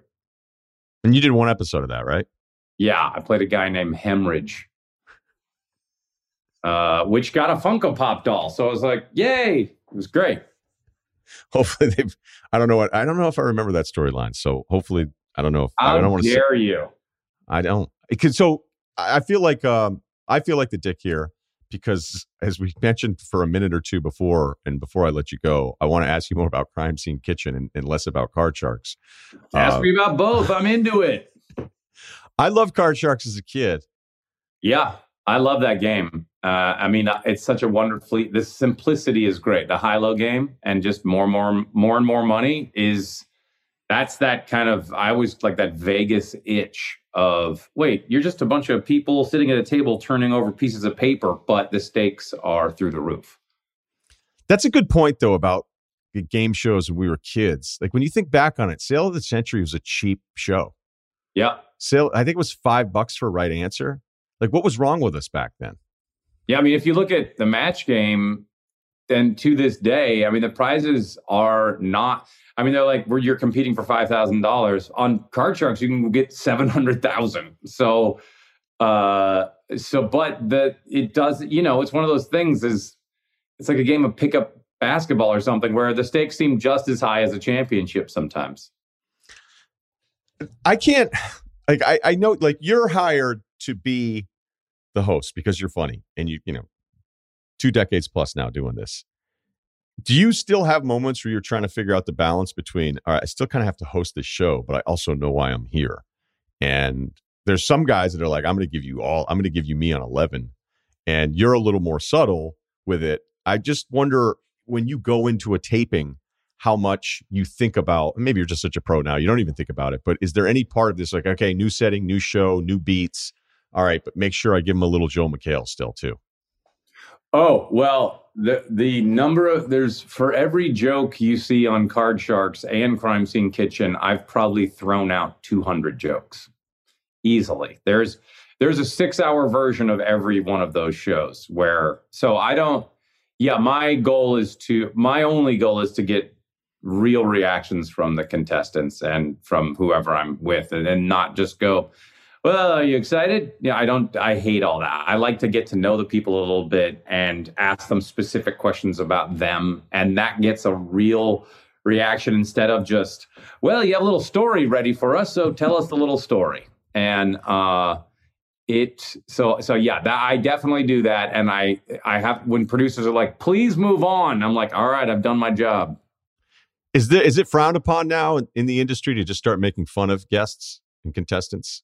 Well, if it is, um, then I'm in big trouble. Uh, because I yeah I don't uh, light ribbing of everything is uh, is kind of how my my mantra through in every part of my life, and so I I don't know I make fun of everything because it's I don't know it's the way I can sleep at night. I can't I, I, uh, yeah, you can. I there, there's a lot of the how would this money? How would you feel if you won this money? A lot of that stuff, which is yeah. good because you really hear real reactions. Uh, but at the same time, you know, when they make some sort of off color or like if the, the topic is something like how many times does an average couple make whoopee and then they're like mom is in the audience then you have to point that out and make fun of it by the way, Crime Scene Kitchen, Wednesdays, Fox, 9, nine o'clock Central. after. 9 8 Central. That's how we'd like to say That's it. right. Yes, that's right. Business. Um, okay, last thought here. Is there a lot of resentment? I know this is delicate, but Marvel Universe feel like they kind of came back around on some guys and gave them a second shot. And, you know, it's been 16, 17 years. I know the Spider Man ownership thing wasn't always a clear thing, but you know, you were in Spider Man 2 and yeah. I just feel like you know, why why is I'm Paul Rudd why is he automatically Ant Man? You know what I'm saying? Like if I were you, I'd just be on oh. the phone a little bit more going, like, I think it's time the Marvel universe expands a little bit more and I'm, uh, I'm ready. That's hilarious. Uh yeah, no, I was pissed that they didn't bring back Mr. Jack's bank manager in Spider Man 2. Uh, well, Paul Rudd is Ant Man because Paul Rudd is an incredibly talented, funny movie star. Uh, and he's really good. Uh, my lord, he's good. Understood. So, but like you guys weren't going to get Thor. No offense, even though you were walk on. Well, it was pack Pac-10. I mean, maybe you could fill out one of those weird diets where a guy gets twice the size in three weeks in Hollywood. But yeah, go ahead. Back to you. Well, Sorry. I'm I am in the DC universe in the show called Stargirl, where I play Starman with uh, Luke Wilson and Amy Smart and Brec Bassinger. So, you know, I am in the DC universe wearing one of those crazy super suits. All right. Well, that's good. I'm on. We had Luke Wilson on just a couple weeks ago. We talked about Bottle Rocket for most of it, so I don't know if they were they were thrilled. He's a tremendous man and a tremendous actor and a tremendous human being. See what I did there? He's the nicest man on the planet. I really like that guy. Yeah, he was cool. He was really cool. Um, but you gave us more time, Joel, so I really appreciate it. Oh, Thanks. not at all. I gave you five extra minutes. Wow. He's sorry. sorry to the public. Why was he like, I, you got 16 minutes. That's it. It wasn't even his fault. Like, it was one of those deals where it just kind of, you know how it is. Like when you're doing a big promotional day, it Yeah. always runs late. Yeah. And then I was like, hey, I need 30 minutes or I'm going to promote all the new movie stuff, but I really want to talk about Bottle Rocket because it's one of my all time favorite movies. And they were like, no problem, no problem, no problem. I was six minutes in and I get a message being like, two more questions. And I was like, all right, you know, we're That's- long form now. Right. And ironically, your podcast is relatively short. Mm, I don't know. I feel like people go three or four hours sometimes. oh, yeah, I'm not doing that. Like, I'm not. Yeah. We're, I'm three a week though. So if I go more than two hours. Oh, that's a lot. Yeah, that's Yeah. a lot. Yeah. But hey, thanks, man. I, I do appreciate it. I hope you had fun. So I did. And thanks for all the thoughtful questions. You want details? Fine. I drive a Ferrari, 355 Cabriolet. What's up? I have a ridiculous house in the South Fork. I have every toy you can possibly imagine. And best of all, kids, I am liquid. So, now you know what's possible. Let me tell you what's required. It's time for life advice brought to you by V8. V8 believes that making choices you feel good about helps you live well, like choosing V8 to up your daily veggie intake. V8 is plant powered and provides minerals and antioxidant vitamins with no added sugar, a choice you can feel good about. Life advice is life advice, rr at gmail.com. Okay, I got one, and then I'm going to do sort of a, uh, a different thing here. I found, as I've moved so many times um, in a, I don't know, a couple years here. I found a notebook from 2008 that had a to do list on it. And I'm going to share that with everybody.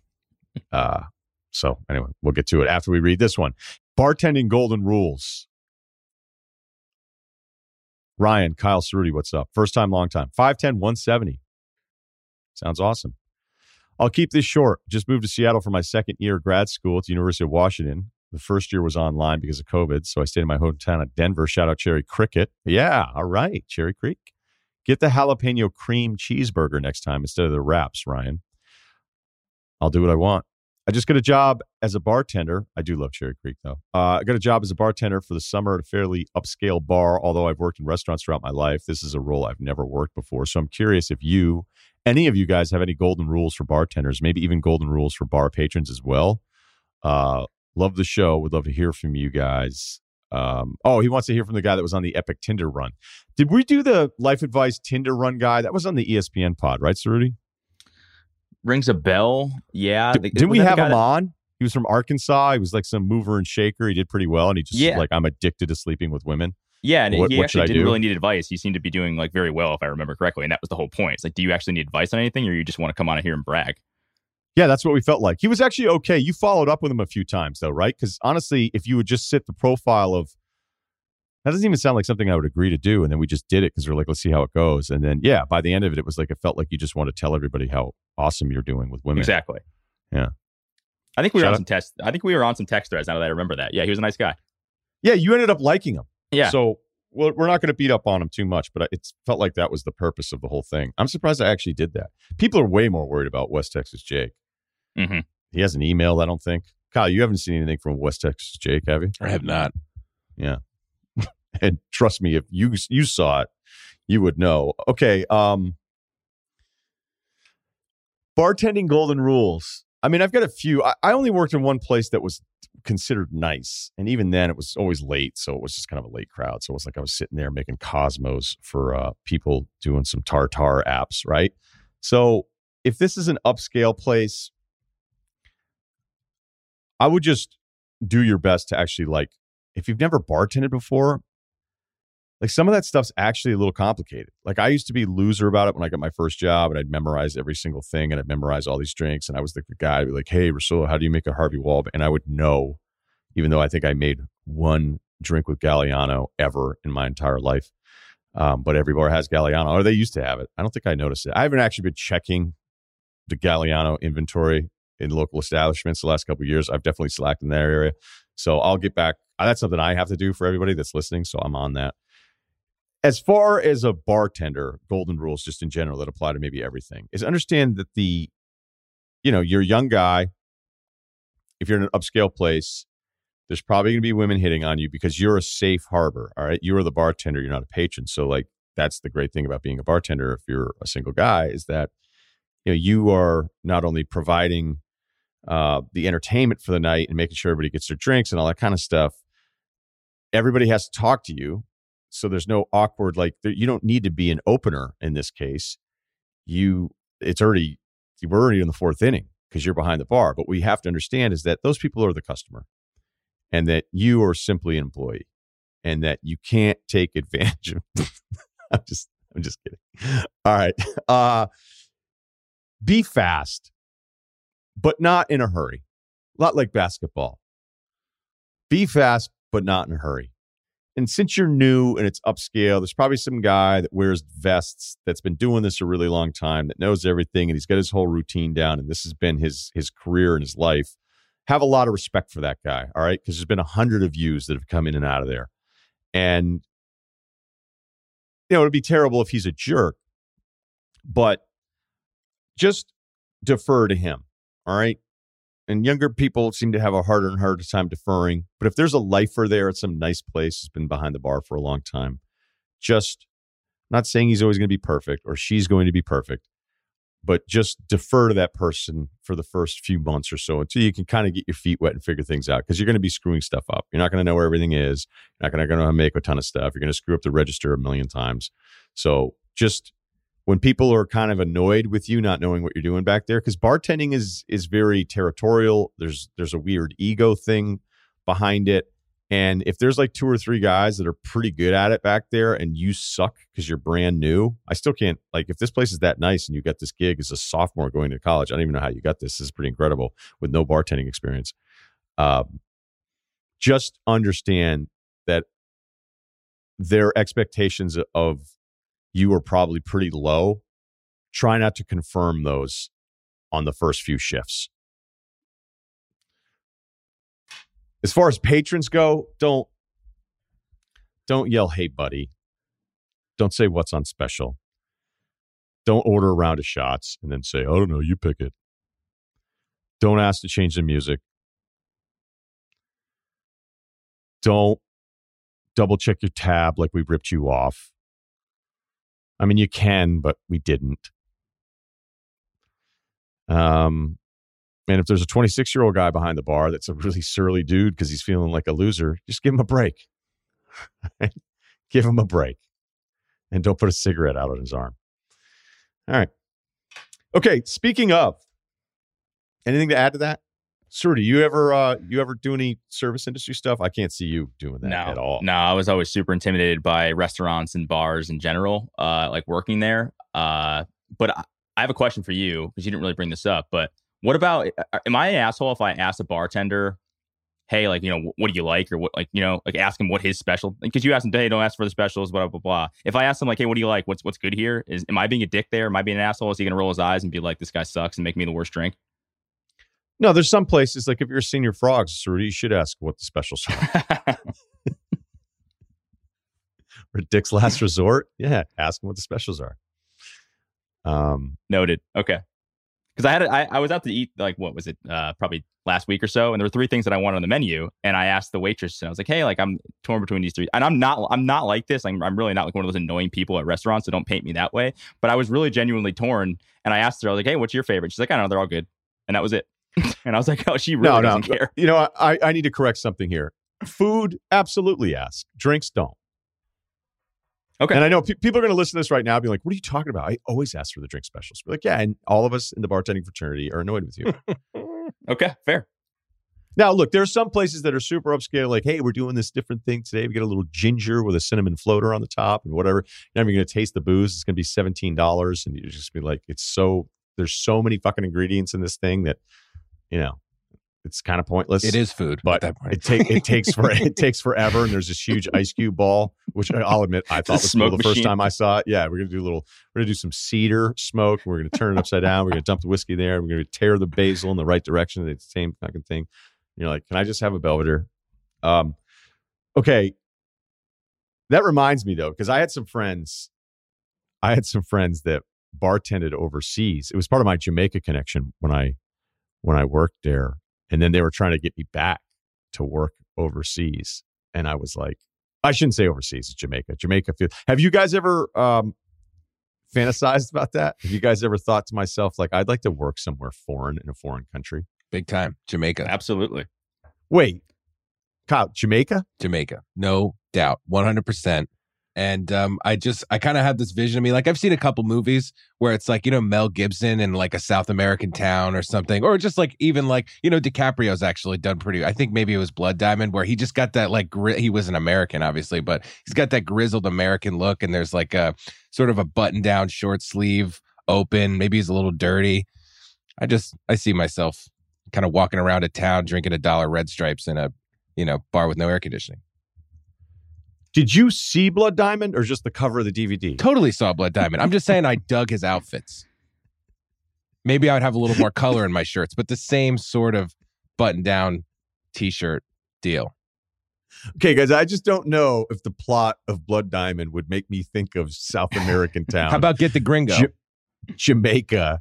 I mean, it's in it's in Africa. Yeah, all right. So you're just you think that you would do well in Jamaica. What's the career part of it though? Because right now this just sounds like a long vacation. I'd like my days freeze because I'd like to be uh, in a bar as the sun's up, actually, and actually as the sun goes down. So maybe like um, maybe I'd drive Uber for my my own schedule or something. I don't know. I'd like a cooler job than that, but I would like to have my days free and my nights free.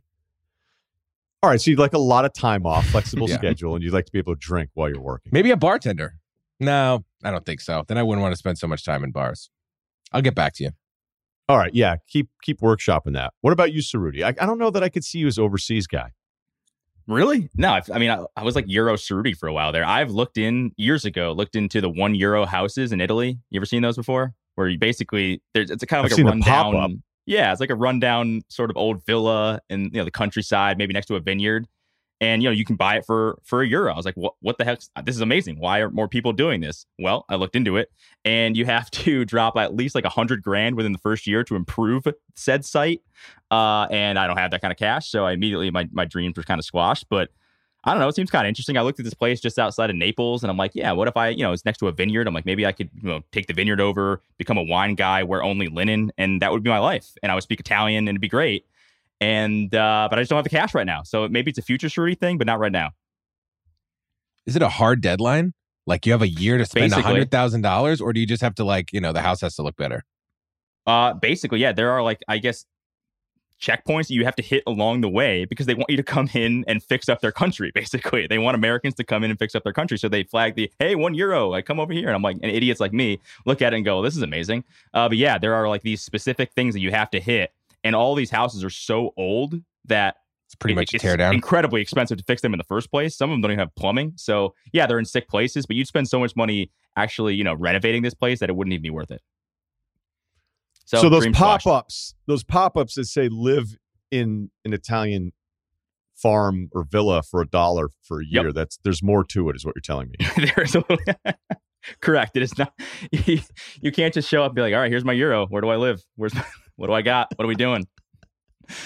Hanging out in Pescara so much cheaper than Positano. Um, there's places in uh, Salemi in Sicily saying it's a buck. There's Yep. another one called Pictures are probably beautiful. Laurenzana in the Potenza province are offering shockingly low prices in order to draw new residents to their locations. I love what I've just found in Google. Can I buy can I still I like this one. Can I still buy a house in Italy for 1 euro? As if the deadline like the moment had passed and it's like, "Oh, you guys remember in 18 when you could move to Italy and buy a house for a dollar?" Like, yeah, they they filled it up. it's done. I also love that Kyle immediately is like, what's the deadline? He's already Yeah. thinking of the angles of what if I just like rake the front yard and put a coat of paint on the front door and then I'm there like seven, eight months and they're like, hey, you haven't hit your deadlines. And you were like, I actually Yeah, didn't have a COVID. ton of COVID Yeah, everything backed up. just my mental health. I'm just, I'm not. I figured Not in right Russillo would right know now. a guy who could get it done for forty, less than a hundred thousand. I don't know. Yeah. Well, that, I mean, well, that was like I could do a lot of the work myself, which is definitely not true uh, as well, and I'd probably create a more a bigger disaster than I even want to get into. But uh, yes, now there's there's too many rules. That's just the way it is. No, but this the beauty of this segment, what just happened here is amazing because the first thing Kyle thought of was how can I do it? And then just be like, hey, I you didn't expect me to unpack my bags and get right to work here. Like, let me settle in a little bit. Let me settle in a little. Here's your dollar. And just, and then the town's having a meeting about Kyle. They're like, he hasn't done anything yet. And he's like, I, in the paperwork, it didn't say we had to, you know, repour a foundation here by September. Relax. Full relax. full circle. I end up on my favorite show, Judge Judy, and we hash it out. I, you would be guilty walking into the room. Yeah, In pro- Judy's I'd, I would. I would prefer Judge Mathis. He he he sees things my way a little better. I always thought um, a good Desus Mero skit would be they should run footage of Judge Judy and Judge Mathis shows and not have the audio up. And then those two guys will just yell who's innocent or guilty as they walk in and then Yeah. talk over it. So you don't have any audio, you only have video. And those guys, because um, I certainly wouldn't be able to get away with that at this stage of of how everything's gone. But I think those guys would be funnier and perfect for it. And I thought that was always a good segment idea. By I the way, I already do that when I watch the show. When they when they're walking down the aisle, I'm just like, oh yeah, he did it. No doubt. Look at that lip ring. right. You just couldn't have a white guy do that on the show. Yeah. just would. It, it would That's not be uh, approved. Let's so not. I think I think those guys are perfect for it. So I don't know. There you go. If that segment works, credit here. We know where it started. Okay, so this uh, segues in perfectly to the end of the podcast, which is another long one. I found this to do list from 2008. This is this is dated October 8th, 2008. And I bought this fancy journal, um, you know, with a leather cover. And I definitely bought it in an airport because I was bored. So I was like, oh, I'll buy something, I guess. And I think I remember what this trip was, but I'm not 100% sure. So I'm not to. All right. So here, are you guys ready for this? This is actually the only reason I'm doing this is this is hysterical. So this is 13 years ago. And I'll admit at this point, I'm still broke. I've been at ESPN a couple years, but I was, you know, part time timesheet guy making 100 bucks an hour. I was doing some Celtic stuff. My apartment in Boston sucked. And I'm, I just turned 33. Yeah, I just turned 33. So I wasn't quite sure, you know, I wasn't quite sure if any of this shit was going to work out. All right. Are you guys ready for this? I can't believe you're sharing this. So yes, Yeah, here we go. Pay bills by the 15th, condo fees, and taxes. it, all started somewhere, didn't it? One year to West Coast. I gave myself a, I had a plan, a timeline that by October 2009, I would be moving to the West Coast. It actually took 10 years. Um, have option to go by October of 2009. And I wrote the date down twice. It was a very important date, apparently. Um, I actually moved to Hartford later in 2009. So almost the same. a little west, right? uh, Hartford was west of where I was. So not wrong Yeah. there, Kyle. Okay. Take one step each day to fix this. Whatever this was, I think it was a general this. There was there was nothing specific. I guess I was simply saying fix this. All right, this is where it gets even better. Get back to 220. I guess I was below 220 pounds then and I didn't like it. So it was like get back to 220.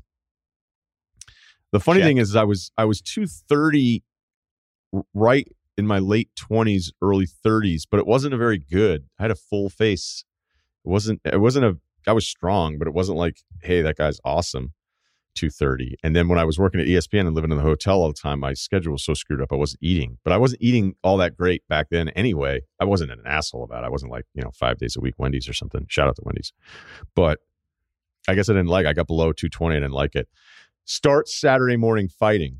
All right. I remember this. I went to uh because I had done some Muay Thai stuff when I was younger. Again, not in that world, not even pretending. Do have a jacket though. Uh, Saturday morning. So I went to a Brazilian Jiu Jitsu class on a Saturday morning in Boston, and I sat down, and the guys were like, "You want to roll around?" I was like, "Nah, I'm just going to kind of check it out. want to see if I want to sign up." And then I watched how awesome everybody was. I did not sign up. Uh, finish script. I did not finish the script. Uh, that script, whatever one I was trying to finish, I think took seven years until I did it. Um, get oh wow, how about this? Get your sister a computer soon. and there's a check mark next to it. So I did buy my sister a Nice. computer. Kick even though I ass, probably dude. couldn't afford it. Yeah. Go to the dentist by the end of the year. uh, I think I went to it the year after. I don't know why this is on here again. It says sort out taxes. Uh oh. You're scarred, man. Buy couch. I don't think I bought a couch. Uh, Even when you were at afford- ESPN, you didn't have a couch in your place. No, I had a I had a leather couch I still had from Vermont that made it to from Vermont, New Jersey. That couch was the nicest thing I owned probably at the time. But I guess I wanted another couch. I think it was because when it was one of those like pleather deals, and I thought it was sick when I was 25. And then I realized it probably wasn't all that sick, but it was a perfect sectional. Okay, what else we got? Oh, research possible move to Connecticut. So I was moving either to Connecticut or the West Coast because this is I'd been at ESPN 06, 07, 08. So this is almost three full years in. I got the gig with Van Pelt. It was announced in May of 09. Our first show was July of 09. So I, none of that stuff felt like it was on the horizon, and it wasn't even a year away. How about that? Hmm. Was I was less than a year away from being technically the afternoon show co-host of ESPN's drive time radio slot. I was, yeah, I was. Let's see here. I was seven months away from that announcement, and here I was saying, "Fix your taxes and write a script and Get a move to the. West Coast." Yeah, and Buy buy, a a couch, couch. yeah. Okay. Oh, oh, here's the okay. This is this is the other thing because I wasn't gonna. I didn't think it was working out at ESPN. Only three years in, I was just a massive fill-in guy, and it didn't seem like they liked me to come fill in, but nothing else. So I said, put together the package. The package is in quotes.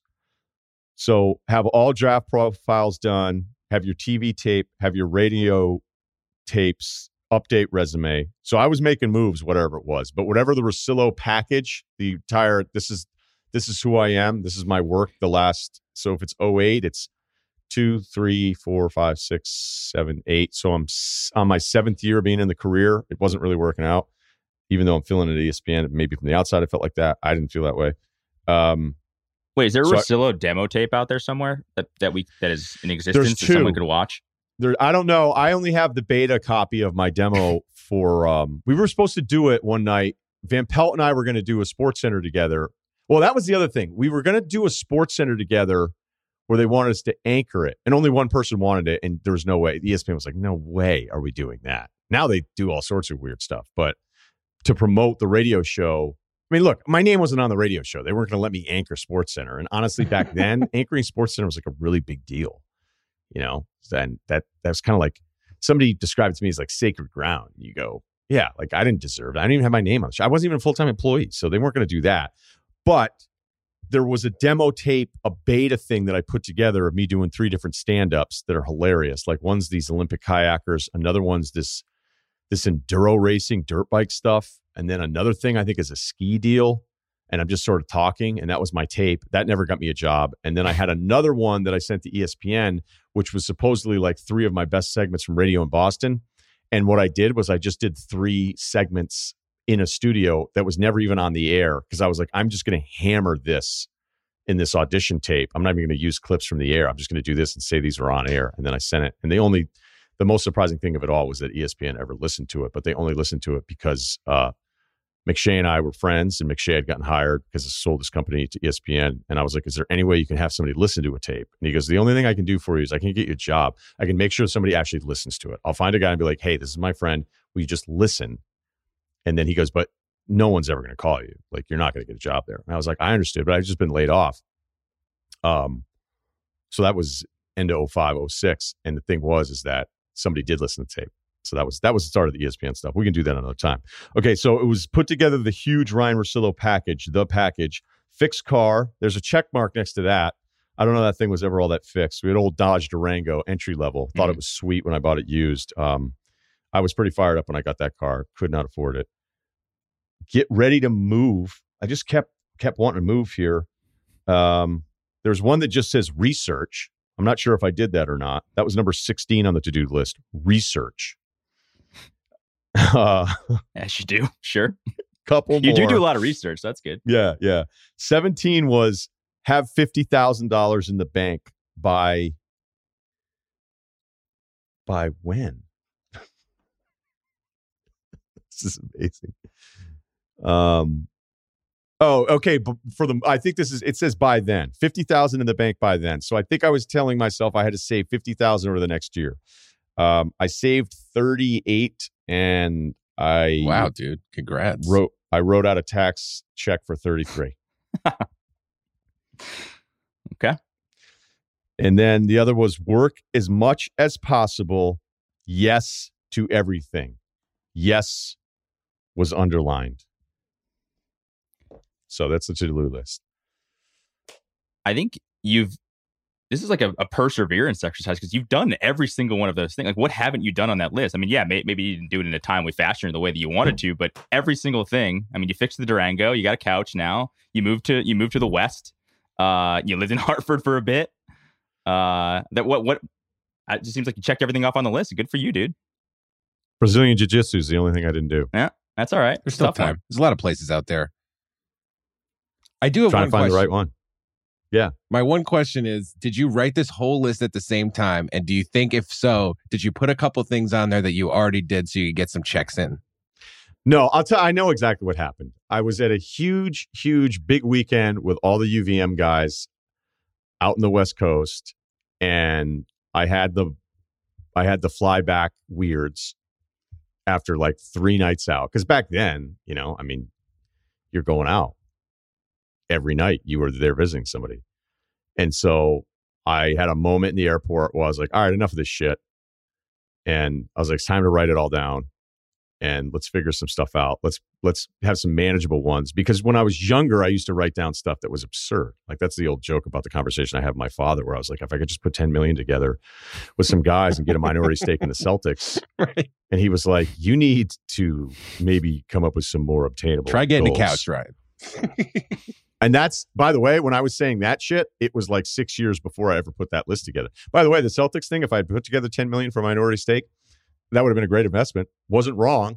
Um, just couldn't put the 10 million together back then. And honestly, if I knew people, they weren't going to give me the money anyway. Um, and it didn't make any sense. It was a stupid thing. I was young. And even though you're older, you can still be just as dumb. Trust me.